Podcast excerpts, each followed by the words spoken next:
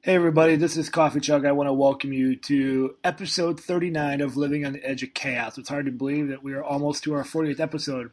In this one, I have a conversation with John Cole, the founder of Dexter Industries. And this is an amazing and very, very important podcast for all educators and students.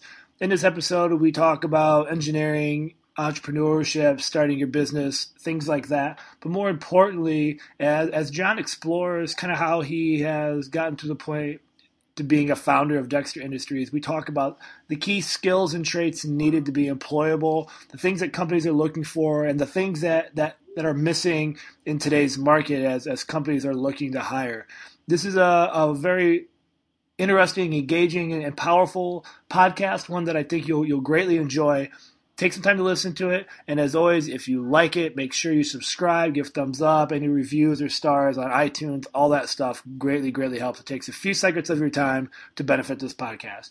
Without further ado, let's jump in to episode 39 of Living on the Edge of Chaos podcast featuring John Cole. Hey, hey, hey, hey, hey chaos. Woke up at six o'clock in the morning, chilling with coffee mugs, me and coffee chugs, talking education all across the nation, pushing boundaries, thinking innovation. Aaron Maurer, outside the box thinker, here to teach each and every teacher how to tinker. Living on the edge of chaos, going insane. Listening to coffee chugs like caffeine for the brain. One of the top teachers in Iowa, word is born, here to show the world that there's more here than corn. Chaos.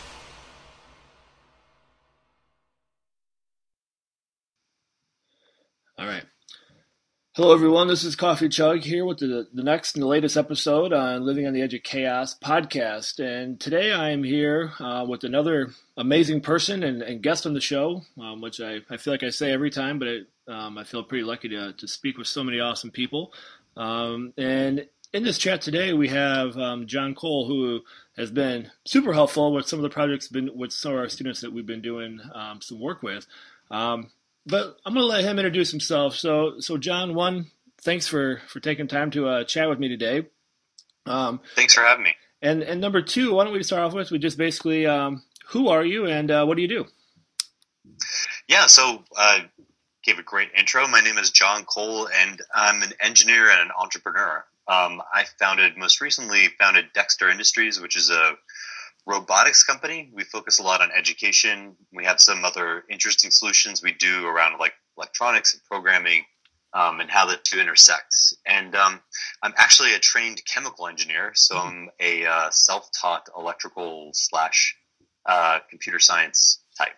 So um, I in my current uh, role as an entrepreneur and head of Dexter Industries, I wear a lot of different hats. I end up doing a lot of you know programming and projects and uh, and circuit design uh, during the day, and sort of working with other engineers that, that work for Dexter Industries. And I do a lot of uh, a lot of other interesting and less glamorous stuff as well, like everything from our finance to uh, keeping up with customers to kind of doing research on stuff and uh, and writing articles. So I sort of uh, draw on a lot of different skills all day long.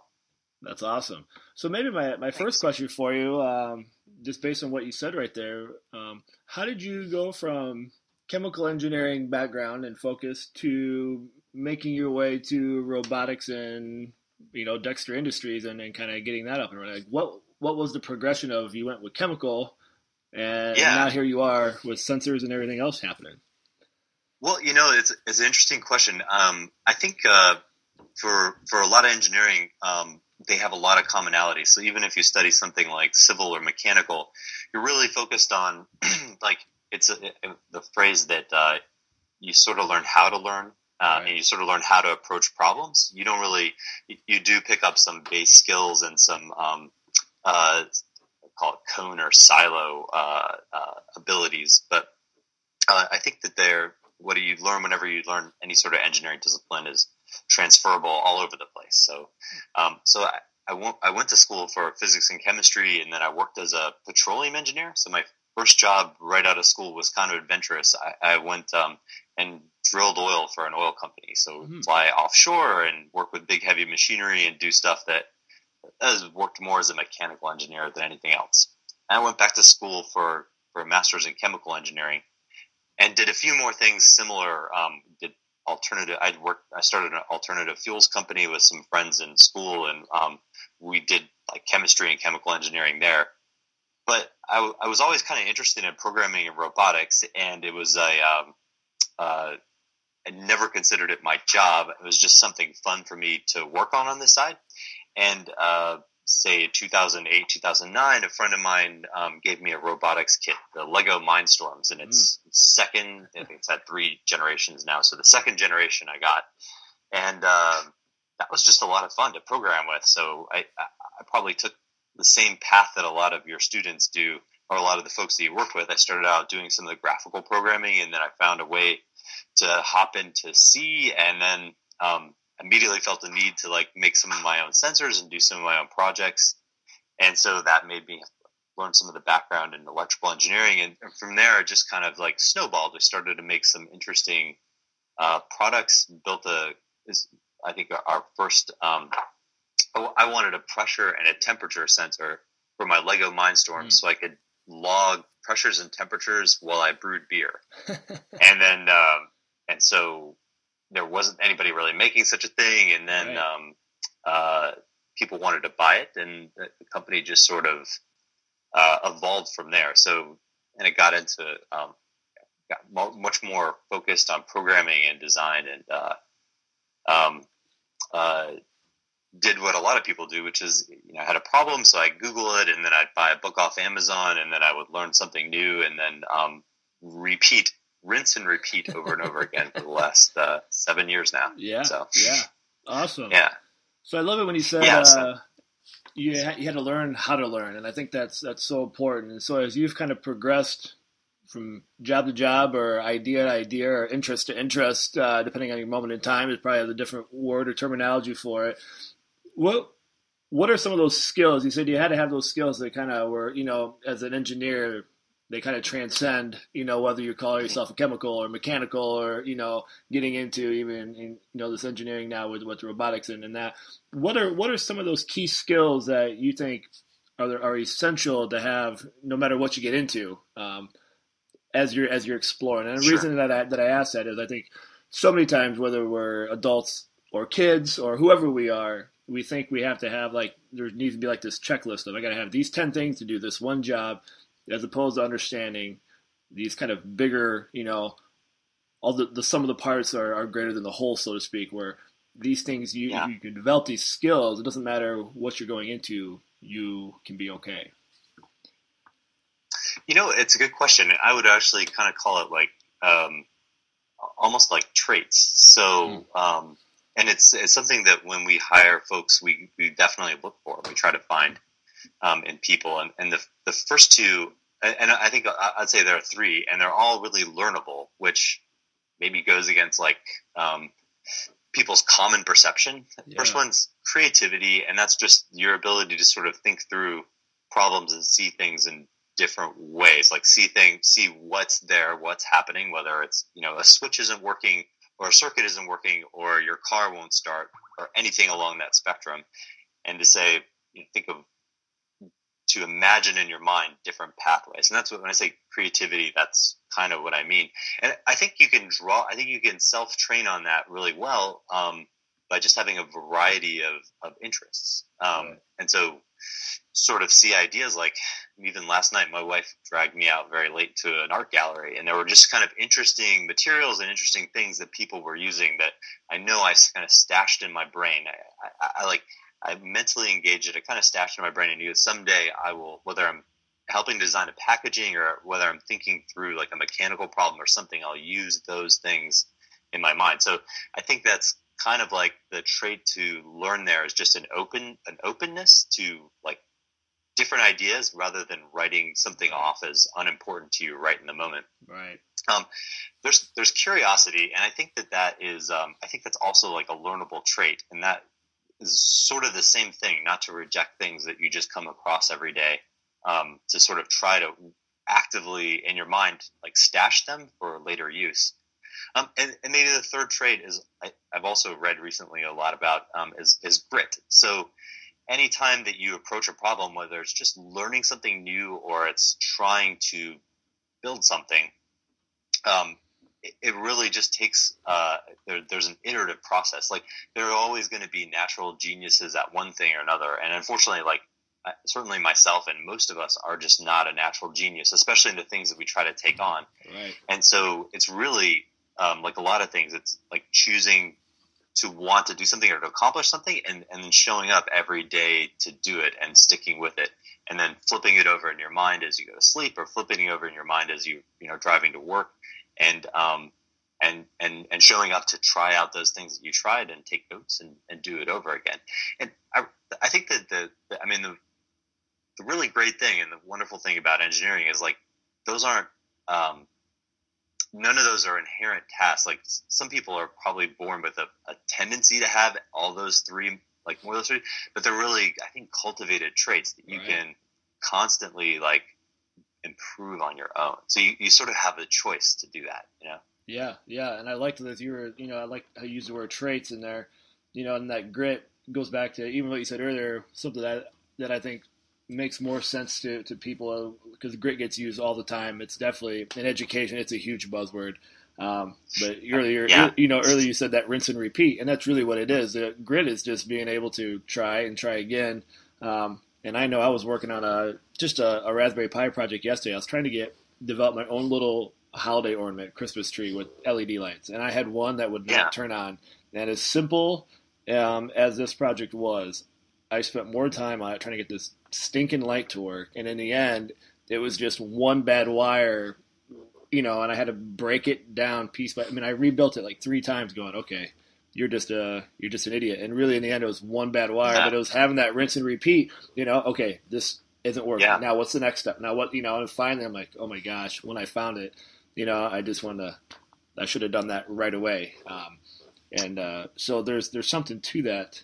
Um, with that great yeah, there, curiosity and, and you know I think the thing is you also take that experience and you essentially stash it and you'll see it again right so I mean the next time you're troubleshooting something you'll have a more like a better lineup of things that you want to sort of look at right? You'll be oh you know last time the wire broke so it may not be the first thing you go to but it's higher up on your your list of things. So that's sort of sort of an experience piece I guess. Yeah yeah. and the other thing that that's interesting that I think is important too for for a lot of people listening in or, or thinking about whatever kind of kind of job, and obviously we're focused on like the STEM and engineering because that's what I what I love. But you know these traits that you talk about, this creativity, curiosity, and grit.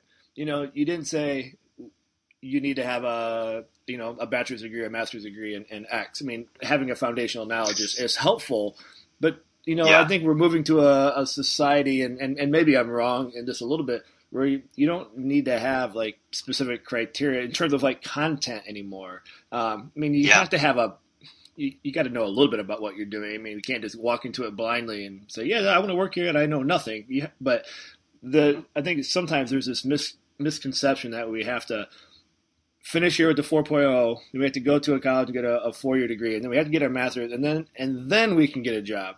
You know, but some of that, if you have that creativity, uh, curiosity, you can self manifest your own learning and get there, and you don't need to spend maybe be two hundred thousand dollars in student loan debt, you know, in order to get a job that you love and, and want to do every day. Yeah, I think that's right, and I think that you um, certainly, you know, I, I, this is a self self-aggrandizing thing to say, I guess, but there's there's an advantage to being an amateur, right? Like the things you, so, like I think one of the reasons I was able to uh, uh, do pretty well um, in my role as like computer science slash electrical engineer was because I didn't walk in with like the assumptions of people that that taught me something. I sort of did stumble a lot, and I figured out that that stumbling was more productive than it felt in the moment.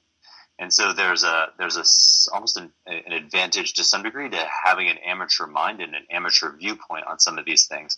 So that, that's not to say that to to have the background and to build up those like muscles of trying and failing and thinking critically and working through stuff like that's the super important part. Right. And then to to take that and an, and an amateur or an untrained eye to sort of new subjects i think is where you see like really um, uh, really interesting innovation happening. So uh, mine's probably small but you know even if you look at some of the stories of like um, um, of, of Steve Jobs, for example, where he sort of had a bunch of different traits and he was able to look at things with a with an amateur eye, um, not necessarily an expert eye. Because a, along with that expert eye of uh, uh, you know going to get say a master's or a bachelor's or a PhD or something like that, you also inherit this um, um, uh, institutional knowledge or, or, group knowledge of where people said this can't be done, so we're not going to do it.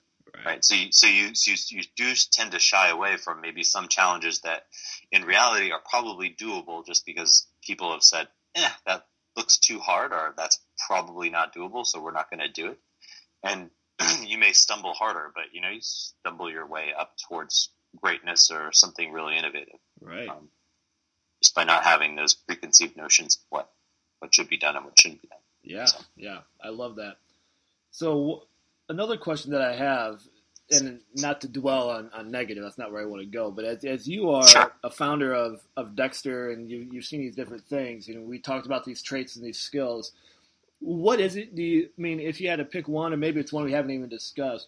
What is it that you see that's that's lacking maybe t- the most? And the reason that I, that I asked this is not to, to pick out the bad, but mm-hmm. I think so much there's there's so many teachers and parents and coaches and, and what have you working so hard to try to build these things what we think kids need to have at least be exposed to um, yeah. you know and so when we do get a chance to, to speak with people like you um, that are in the field that, that are knee deep and, and you know trying to make a, a company thrive and still be innovative and, and all these you know and constantly push an envelope what is it that you see that you're like oh, man we just we need more of of this? Like, what is that that you hope that you would see more of? Um, not that it's not there, but you know, as, as we're working with these this next wave of kids yeah. and generation, hey guys, this is what you need to have. Um, I I think uh, so. One of my favorite things to find is an engineer with writing school, writing skills. Mm. um, so uh, not to stereotype engineers that much, but often um, one of the most important things that you'll have to do as an engineer is, is, is not only come up with creative solutions, but also explain them um, in one way or the other. So that, that'll happen no matter what your role is, you will have to explain to somebody. You'll either have to explain it to your colleagues. So if you don't have the ability to sort of say, well, this is my idea, or this is what I did, and this is why it worked, and this is what, why it didn't work, um, then that will be a setback for you in your career at some point. So not having that ability to communicate um, even on even if you say, well, I want to be, you know, a, a, a something really complex and technical, like a jet engine designer at uh, at Boeing or something like that, right? So really, you're never going to talk to an average customer, or you're never going to talk to uh, an average person. It's going to be you and somebody else, right? Very similar to you with a similar background. you still have to be able to communicate, and then I, I think um, to really to really rise up in a lot of organizations, both myself and like looking at other peers that either I went to school with, maybe the more successful ones were the ones that could communicate to everybody. So mm. to, to be able to sort of like take technical stuff and then repackage it in a non-technical language or ability. So, and again, that's not like a, a I'm being too specific on that skill. I guess the broader skill is to be able to like take um, take a complex idea, simplify it, and understand your audience, and then communicate it to your audience. So I think that some of the ways that you learn that um, are by simply like being by simply being forced to write um, or being forced to communicate. So whether it's taking part in creative projects like making videos or taking part in creative projects like writing um, in a very creative sense, like writing a story or writing um, an opinion piece for for a newspaper or something like that. Those sort of breed those abilities where that part of the brain you have to sit down and exercise where it's like I have this complex thought, whether it's about something like political or creative or uh, engineering, and I have to explain it to the masses, or I have to explain to somebody who's not like me and doesn't have the same assumptions. So then you just think, okay, I got to think through what their assumptions and their background knowledge is, and and so um, yeah, I think that so so I, I think the the newfound uh, focus in STEM is great, and certainly this, those are people that we work with every day in our company. Um, I just urge people not to like abandon some of the, the, the more core critical critical thinking or critical creativity skills, like like language and, yeah. uh, and writing. Yeah, yeah, yeah, and, and and and to students, I would say like you should actively try to seek those out, no matter what you want to go into, um, because even if you don't have it at the beginning of your career, like to to climb up and do more in your later career, whether it's rise up to the executive suite of like presidents and vice presidents at a company, um, you will just need those things to communicate to other people. Right, right, yeah, and that's uh it's something that just requires a lot of practice and you know almost kind of that, that rinse repeat cycle that we talked about you know we, you you've been uh, kind enough to work with some of my students on this cowpie or for people that are listening and that don't know what that is we're basically trying to create a gps device for farmers in nepal back and forth and right now we're, we're real close to getting it working but what we're trying to do now is create an instruction manual um, without words um, because not all farmers can read english and we can't speak their language either. So how do you instruct people to use yeah, this device? A, you know, and it's that's a perfect example. It's it's um, twenty times thousand times harder than actually the coding that we've been spending hours and hours to try to get it to work yeah. flawlessly. And now it's like, okay, so now we have to teach this. Holy cow! That the brain the brain just oozes right out of our ears. Okay, so how how do we do this? And uh, yeah, but I, I guarantee you come out a lot stronger in terms of communication abilities at the end. That, that's that's yeah. a fantastic example. Yeah, yeah. You know, and I think that writing piece is huge because then it really forces you to challenge yourself on: Do I truly understand what I'm doing? Yeah. You know. Uh, so I mean, even as a nitty gritty, like if you're, for example, if you're really into coding and that's what you want to do, I try. I've since I've started to like write lines of code, not graphical code, but lines of code. I force myself to write a comment on each line, mm. but partly as a favor to my future self, so that like I or somebody else has to go back and rewrite something in the future. You understand what it's doing, um, but uh, but also as like a um, an exercise for myself in terms of uh, explaining it. Because you hear the term like you you never really understand something until you have to teach it. And that's sort of that sort of discipline forces you to like teach it to whether it's another engineer. You know you have to think of your audience right. sort of the same thing. I repeat myself like or like or sound too repetitive there but you're sort of forced to think of the same thing where who would be reading this and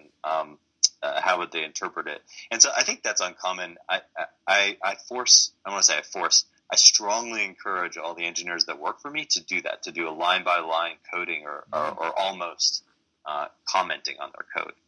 Um, helps them understand it better and helps certainly helps me or somebody else when we have to like dig through it. Yeah, understand yeah. it.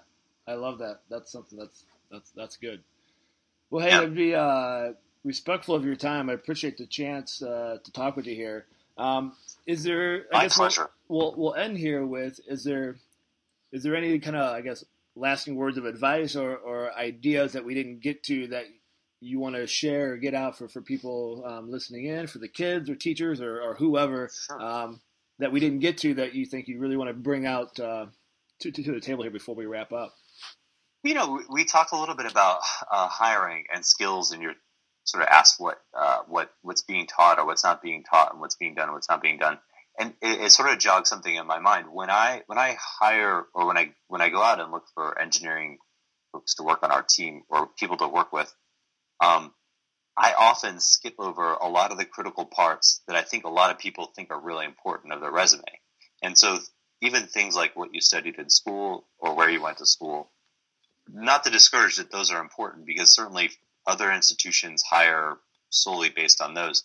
I think the most interesting thing and the thing that I like to talk about in interviews the most are what projects you've done. Mm. So the um, to focus solely on your academics and not have a sort of a resume of projects. And th- this is would be advice geared more towards undergraduates. But I think at high school and even junior high level, you want to think about it because there are opportunities for you to do projects. So the cow pie project would be the perfect thing where I, we'd have a discussion about it, and I would get a lot more information about that person's like say in- interest and passion by the way they described it to me and they described their role and what they did yeah. in the in the in the group project than I would that they took CS503 data structures or something yeah, like right, that because right. everybody takes CS503 data structures partly and partly because like you can take it and then it can slip right out your ears after you walk out of it. Right. But if you do a project like CowPie or First Robotics or something like that, so it, you know, that may be a little bit longer range than um, some of the folks that you, you, you, interact with, but it's I think it's something to encourage because um,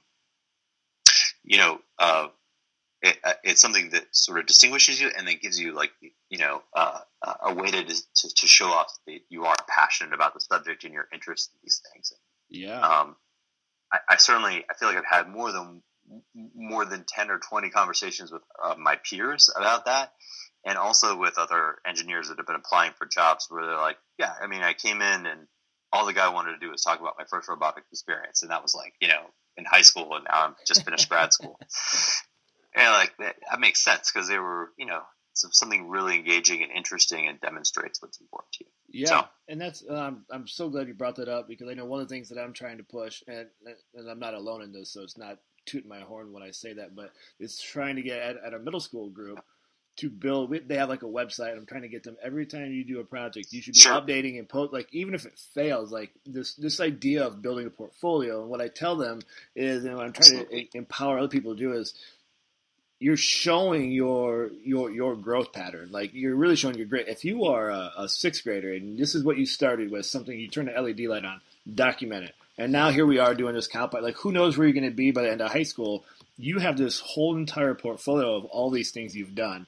Um, because one of the things that I yeah. talk with with other engineering teachers at high schools in the area or in other states is the the frustration that sometimes happens where these kids are earning engineering scholarships because they're taking the science and computer science classes, but they've never actually set foot in an industrial tech lab or a woods lab or a mechanic lab. Sure. So they know the formulas, they can pass these mm-hmm. paper tests, but they've never tangibly built anything with that. And so are they, you know, and this is maybe a more philosophical thing, like can they really do anything with it? You know, and so why are these kids earning yeah. less? But then you have these other kids building cars and and building computers and whatever else they're doing, not getting those scholarships because they're not taking the AP classes, the honors classes, and it's like we have this conversation all the time, like who's more employable? Because you know, and it's sure, yeah, it, it's it's all good. It's not to say one's better than the other, but this idea of you have to start to you have to have a, a resume, a resume in the sense of I've actually been doing stuff or, or attempting to do things, and here's where I'm at, as opposed to just like you said, here's my here's my classes, and you know, one day I hope to do something. Yeah. no, I think that I think that's I think that's spot on, and I think that um, you know it's an iterative process for the student too, because just some you know you, it helps you find what you're what you are passionate about because you, you sort of dive dive deep on stuff, um, um, and I think that's important. Yeah, so. that's awesome. Well, well, thank you so much for your time. I want to be respectful of that, and uh, this has been great. This is a lot of helpful information for those listening in, and um, for those that are listening in, I'll be sure to put in the show notes um, a link to John and your information and, and, your website, so people can check that out in case they haven't heard of Dexter Industries, um, and just some of that stuff, um, so people can go go check that out because um, they got some amazing things, and not that he was looking for a, a plug, but uh, we use a lot of his materials and sensors in his company, and it's it's really changed a, a lot of the thinking and learning for our kids. Um, and so definitely that's, make sure that's fantastic to hear. Yeah, thanks. So we'll definitely make sure that that's linked in the show notes for people to check out. Um, so thanks so much, John. Thank you. Thanks for having me. It was uh, fantastic to talk about these things. I always love it. Awesome. Thank you.